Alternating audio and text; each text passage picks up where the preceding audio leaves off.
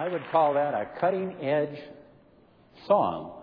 And oddly enough, on the front of your bulletin is the cutting edge psalm. So stand if you would. Psalm 127 is the scripture I'd like for you to read with me. It's up on the board, or maybe it is, but it's also on the front. And uh, this is really the challenge that God gives to every one of us. If you and I truly want to live on the cutting edge, how is that done? What are the issues? So, if you would please read this with me, and then uh, we shall elaborate. Are you ready? Okay. I, uh, I, I want you to really be anxious, you know, like, can't wait, can't wait to do this. Are you there yet? I just, I just can't wait. Are you ready? Okay, here we go. Unless the Lord builds the house, its builders labor in vain. Unless the Lord watches over the city, the watchmen stand guard in vain. In vain you rise early and stay up late, toiling for food to eat, yet he grants sleep to those he loves. Sons are a heritage from the Lord, children a reward from him. Like arrows in the hands of a warrior are sons born in one's youth. Blessed is the man whose quiver is full of them. They will not be put to shame when they contend with their enemies in the gates. Would you bow with me? Lord, there's only one here today that can take your word and turn it into life, l'chaim. And that is you, your Holy Spirit. So, Lord, take your word and turn it into life that we might walk out of here. And as Jesus, you said in Luke 11:28, blessed are those that hear your word and obey it, do it. We pray this in Jesus' name. Amen. Please be seated. Well, this morning we're going to take a look at the cutting edge. When you hear that word, cutting edge, uh, what is it that you think of? Uh, often in a, a, a, cultural setting, we would think of achievement, the Tour de France. They are cutting edge physically, they're cutting edge bikes, they're cutting edge in every way, the Tour de France. Uh, cutting edge technology, right? Uh, cutting edge um, sports, cutting edge family.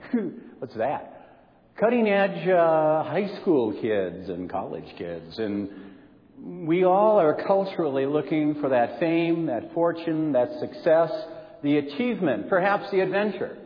Why are so many people preoccupied with hedonism and pleasure? They're looking for the cutting edge of the world of the rich and famous. Well, uh, that is not what the scripture is about. The scripture has a different view. And I want you to understand that Psalm 127 is, uh, will give us that view, which is the cutting edge. The context here, I just want you to know this was written by Solomon. Solomon had it all. He had more wealth than Bill Gates. He had all the women you could possibly imagine, as if that was a good deal. he didn't think so. Uh, he had all of the power, all of the influence, all of the cutting edge, latest technology, I'm sure. But there was something lacking. He wrote Ecclesiastes, nothing new under the sun. All is vanity, all is wasted. He wrote a Song of Solomon, which has all to do about love. But there's a bigger issue than sex as far as uh, Solomon. He wrote all the Proverbs, you know, the wisdom literature. Except he himself had a hard time applying it and doing it. And that's why he wrote Psalm 127. Um, the last three weeks, we've, uh, by the way, this is a psalm of ascent. Psalms 120 through 140 are those that would ascend up to the holy hill of Jerusalem. And they would sing and proclaim these to one another as a form of encouragement. And um, the last three weeks, actually, Todd started us out with uh, the psalm that tells us that the Word of God is more precious than gold. It's sweeter than the honey in the honeycomb. Boy, that's quite good. Even if Craig said he passed out fructose, I don't know. Anyway, the scriptures are that way. It's honey. Is it honey to you? Is it sweet? Or is it something that just has gathered dust for a long time in your mind and on your table Well, then uh, um, Dave Beatty took Psalm 77 and he challenged us with a question, and I, that's still ringing in my ear. That's not fair. Every one of us have issues with respect to that's not fair. I recently am wrestling with one myself that goes way back to the military, and I can't resolve it. But Psalm 73 says, Those people that seem to do things right, it seems like they get the short end of the stick. They get short sheeted. And those people that seem to uh, flaunt a rebellious uh, attitude in the face of God seem to have everything going for them. That's not fair. Until I entered the sanctuary of God. Something happened. And I found a perspective, and it was God's perspective. And suddenly I see things differently. Well, Craig did an awesome job out of Psalm 44. He said there is a tension. We are not wrapped in Jesus' bubble wrap. Sometimes we think we come to Christ and we are protected, but we know as believers that the Word is true. And yet, there's a tension between what we know to be right and true and the way we actually live. And it's so difficult. There is a tension, and I'm glad he brought it up. He did an incredible job. You've got a bunch of gifted people here. So this morning, we're going to take a look at what I consider tension questions. And we are apprentices in training. Would you like to live on the cutting edge? Or do you want to be like the mediocre man who is always at his best? Which will it be? Mediocre or a committed, sold out person? The cutting edge we're talking about has to do with Christ. When a scissors cuts, it's right at that place. You see, the Bible is an interesting book because it isn't like uh, reading Harry Potter, or is it Henry Potter? No, it's Harry Potter, Everyone flocks to King Super to get the book, and we read it through. I haven't. At the end of it, you say, wow. But did it change your life? Has it rearranged your thought? Is there encouragement that comes out of that that gives you the will and the purpose to live? Did it put you suddenly on the cutting edge of life? Not that book. This one will. If you're willing to not only read it and hear it proclaimed, but allow it to cut into your heart and into your life, this is the tension questions. This is where we go. And then suddenly we see in the eyes of God we're totally accepted and loved, but we still have a lot of uh, tweaking, a lot under construction, a lot that God wants to work through. And it never ends this side of heaven, so here we go. The first, by the way, Psalm 127 challenges us in three areas. The first is faith. Who is your faith in? Everyone has faith believe it or not. Maybe you have faith in the latest Hollywood star. Maybe you have uh, faith in um, Paris Hilton. Now, now, there's an image. I think she's wonderful and I think I'm going to be just like her. Well, some people think that. Or a Victoria's Secret model. I'll never make it. some people have faith in a particular person or an idol or a, a sports person. Maybe you have faith in yourself. You know, I am master of my fate, captain of my soul. I am really something else, you know. Well, the world hasn't noticed yet, but I'm pretty important. We, we have faith in something. And so the question today in the, uh, the psalmist presents, Solomon himself had it all, but he says, unless the Lord builds the house, i.e., that is, unless I am taking all my talent, gifts, and skills and I surrender them to God and making sure God, that is, head of all that decision making, which we know as well as uh, we know that that isn't true. There's so many areas we don't consult with God. But unless the Lord builds the house, He says, they that labor, labor in vain. Futility. Well, Keil Delitzsch, a German uh, interpreter of the Old Testament, said, if the Lord is not building your house, then you will labor in vain. Pretty cut and dry. My wife tells me this is the first class condition. That is to say, if, as you ask this tension question, the Lord is not building my house and I know it, then whatever I do future wise truly will be vanity.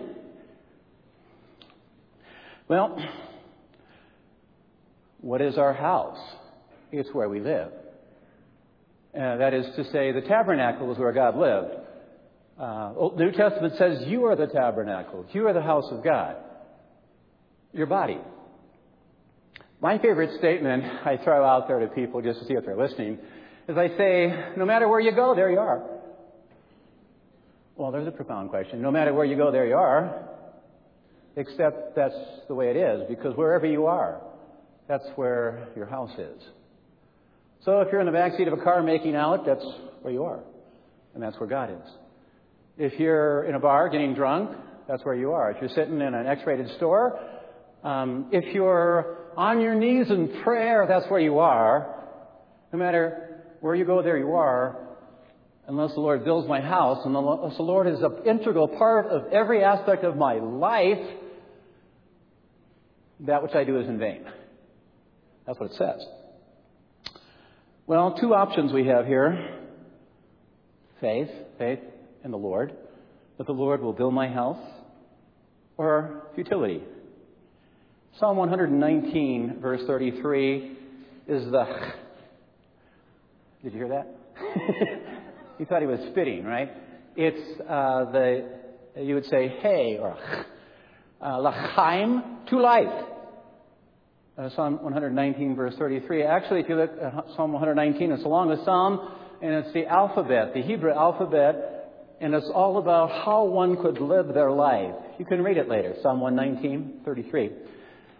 In Matthew 7 and in Luke 6, Jesus speaks about uh, the person that is a wise builder versus building on the sand. So when the storms and adversity come, you'll find out whether where your house. Who's your builder? Who's your daddy? you know, who's your builder?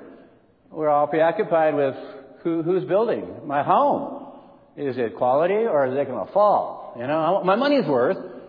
And we're talking about your life. Your life. Is that a significant question? I hope it is.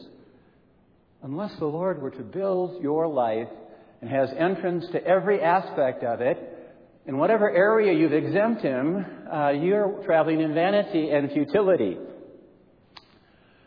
So, the question again is the Lord building? Who is my faith in? And it oscillates. I think Craig pointed it out well. There's a tension. But what is your heart throb? What is your desire? What would you like to have it be? As I'm driving over here this morning, I'm thinking of my life. And I'm thinking, boy, Lord, I have some major areas of improvement. Do you? Because if you're honest, this is how we grow. This is how we're on the cutting edge of our faith. There's a little booklet given to me many years ago. It was called My Heart Christ's Home. Everybody read that? Navigator publication, My Heart Christ's Home. Come on in, Jesus. Come on in the front door. Hey, let's have time in the living room. This is great. Uh, come on into the kitchen. We've got hors d'oeuvres here. Not the bedroom, though.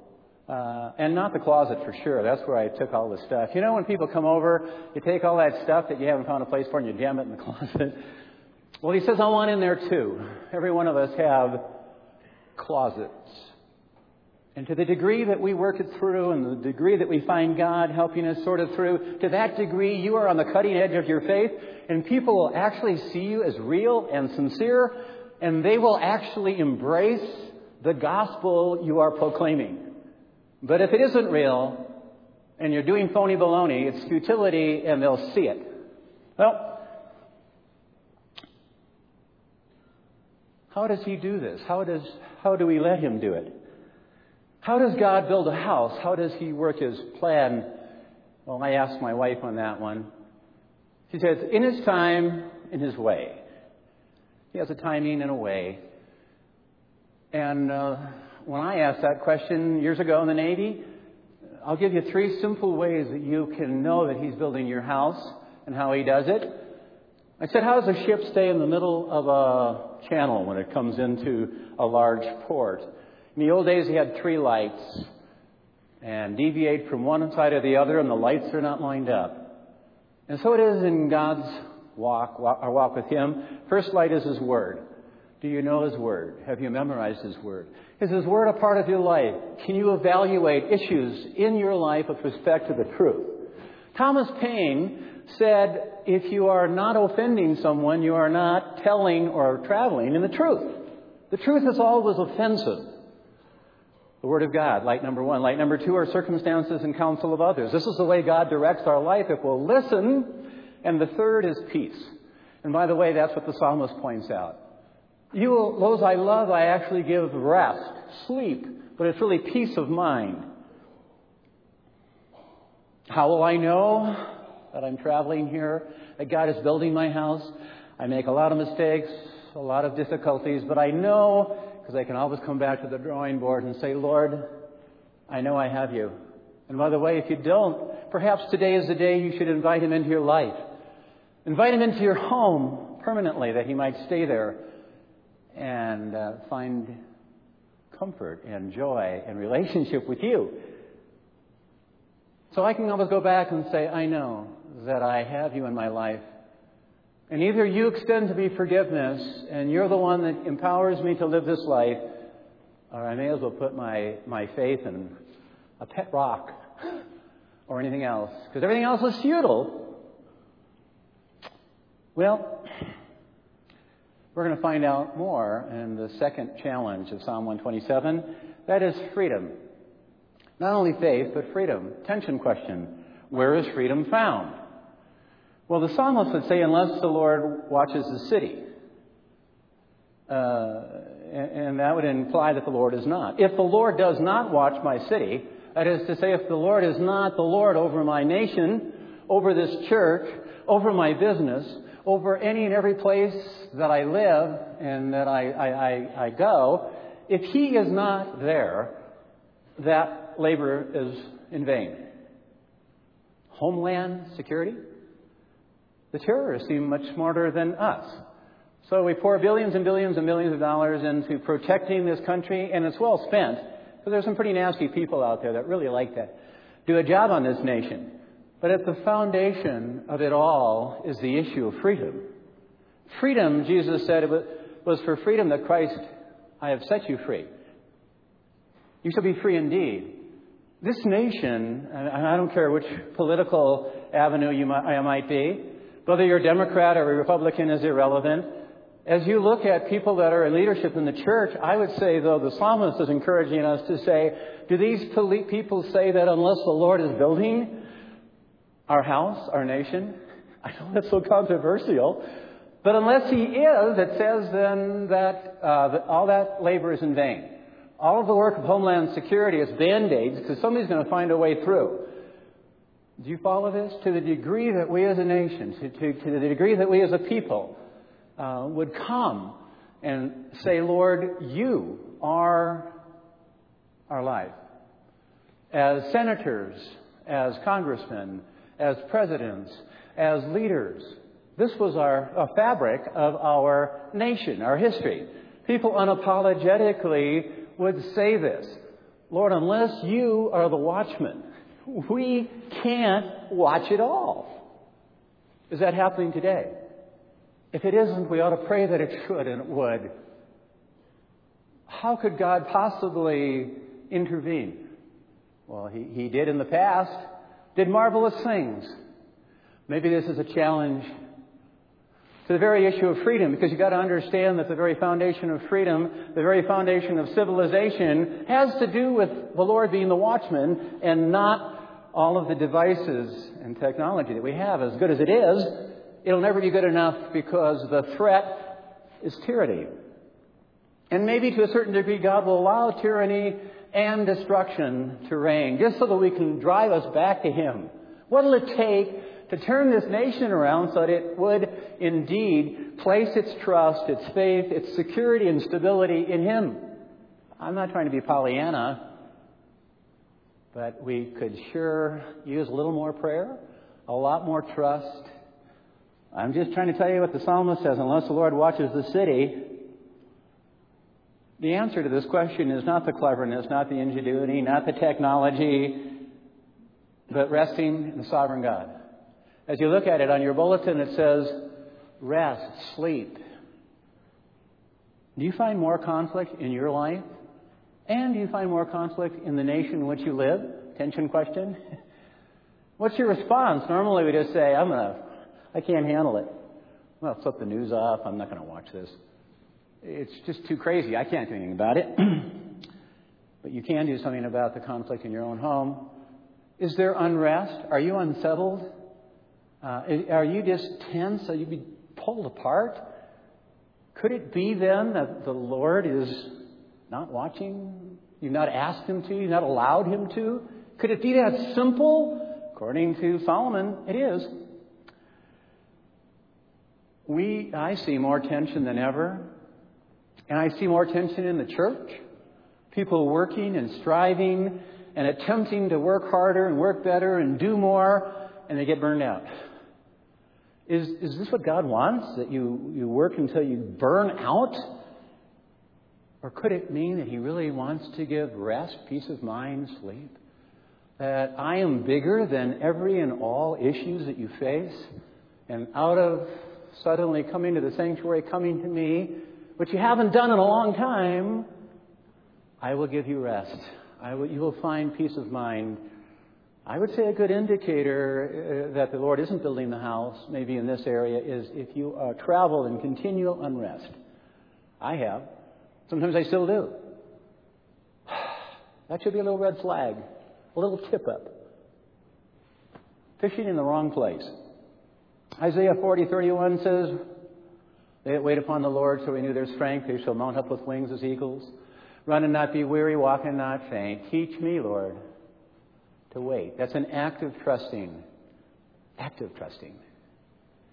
Well, two options: freedom or futility. Same result, futility. I guess it's your choice.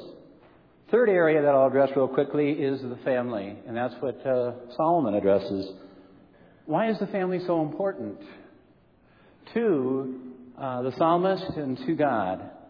He says sons are a heritage, they're a legacy. Children, male and female, they're like arrows, you know? Uh, and he says, Blessed is the man whose quiver is full. Who knows what a quiver is? How many raise your hand? What is a quiver? Um, it's like when you get really cold, isn't it? You quiver. Like, a quiver is a a container that holds arrows. Arrows is a picture of your children. What do your children see? What do these young people see in their mom and dad? They're God's spies. They know what's going on. Do you have a bona fide real faith or uh, are you a phony? You see, as we um, pursue a faith that is vibrant and real, as, as we are honest with our struggles, uh, not only in our family, but in the world in which we live, the more there's consistency in our life, the more our children will see it. And that's what the psalmist is saying here. And that is to say, then, you are the discipler, and your children will be discipled. I sat at a, a sentencing of a person who did a criminal act in his home, a sexual criminal, criminal act, and his mother uh, came to defend him, and she said, This particular sexual sin is generational. This has gone on for three generations. Are you then predestined for it to continue to a fourth generation? The scripture actually says that the, those, uh, the sins of the fathers are visited to the third and the fourth generation of those that hate me. But they're visited to the third and fourth generation of them that love me, i.e., the blessings. It's a biblical principle. Oddly enough, the one who has now been sentenced and is in jail has recently become a believer in Christ. And he, for the first time in the sequence of generations, has the capacity to break that generational sin. Nothing else will. I know what sexual sin is. I know that in this issue, only 3% of people that are perpetrators ever get delivered. And that's why I was at the sentencing, because I stood and I said, this person, I believe, would qualify for the 3%. And I'm simply asking the corrective side of judgment. I know there's a punitive side, but I am asking that you would allow this man to apologize to, to his daughter and to the family. They need that closure. She's confused. The uh, justice system wouldn't normally uh, allow access. I don't know how it's going to work out. There is awesome power in a family. I'm not talking about a, a religiously pure, untouchable, sort of holier than thou. I'm talking about people that are true and genuine in the midst of their struggles and their difficulties. In fact, if you think of the family, it should be a community, and it's actually the church. Did you know that this church originally, its title was Family of Faith? We started out 21 years ago called the Family of Faith. Well, that's what it should be a family. You should be able to, uh, with honesty, share uh, together in confidence, and we should be here to encourage and uplift. We are here to equip you. You are the ones who do the ministry and together with us. That's the body. Well, I don't want to get too long winded here. Two options we have the family, or we have futility. Let me uh, close with this challenge. I think it's healthy for us to grapple with these tension questions. Who is my faith in? That has to be answered by you individually. Where is freedom found? Why is the family so important and the church? I'm going to offer a class in the fall and you can be looking for it. It's going to be called Cutting Edge Discipleship. And I think we're going to get to challenge you to say, if you want to be on the cutting edge of what Christ would have for you, a young man came up at the first service and said, That's what I want. This is life. I've had a pretty adventurous life, but it's nothing like the church. The church is the greatest adventure because I see the most dramatic, changes in lives that only can be attributed to the work of God. Legacy. What kind of legacy do you want to leave? With your time, your talent, your treasure. Jesus said there'll be a day when there is a separation of the sheep and goats. This is uh, cutting. David Wilkerson says there is a sifting going on Who's real and who's phony? Who's playing games and who is really sincerely wanting to be on the cutting edge?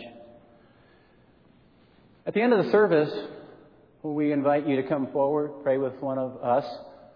Maybe today you'd like to accept Christ. Maybe you'd like to put your life back on track. Maybe you'd just like to pray with someone. We'll be up here. Would you bow with me?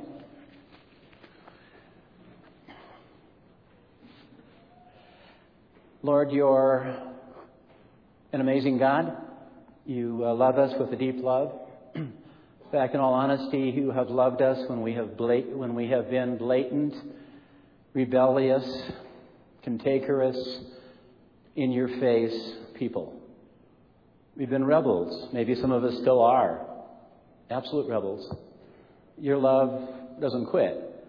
The tragedy is if we would turn a deaf ear to that all of our life. Maybe some people have heard this morning that you love them and want them. You want them to live on the cutting edge of faith, not of futility. If you are here this morning and you would like that, you would like Christ in your life, would you, in the quiet of your heart, say, Lord Jesus, I'm asking you to come into my life. I'm asking you to forgive me. I really need to be forgiven. I need to have you fill me. And I thank you once again, based upon who you are your patience, your faithfulness when I'm faithless. You're in my life, and you are, you are my life. Lord, um, if anyone's prayed that prayer, we'd like to have them let us know. Every one of us will walk out of this um, place, and we may forget most of what we heard. But, um, Lord, there is uh, the cutting edge of life. If anyone wants an adventure, if anyone wants life to its fullest, you said we could have it. You would give us life abundantly, full and meaningful. And this is the cutting edge. Our faith, trust, childlike even, in you. Our embracing of the freedom you have given us through forgiveness. and um, looking at our family and asking how what kind of legacy are we passing on? What what do our kids really see? So have your way. You're the potter, we're the clay. If you have to slice off some extra baggage, it's got to go. May we cooperate. And now may the love of God our Father, the grace of our Lord and Savior Jesus Christ, and the power of the Holy Spirit go with you and be with you now and forevermore. Amen. Thank you so much for coming. Come on back next week. We're going through the Psalms. Come on up and pray with us. We'll be here.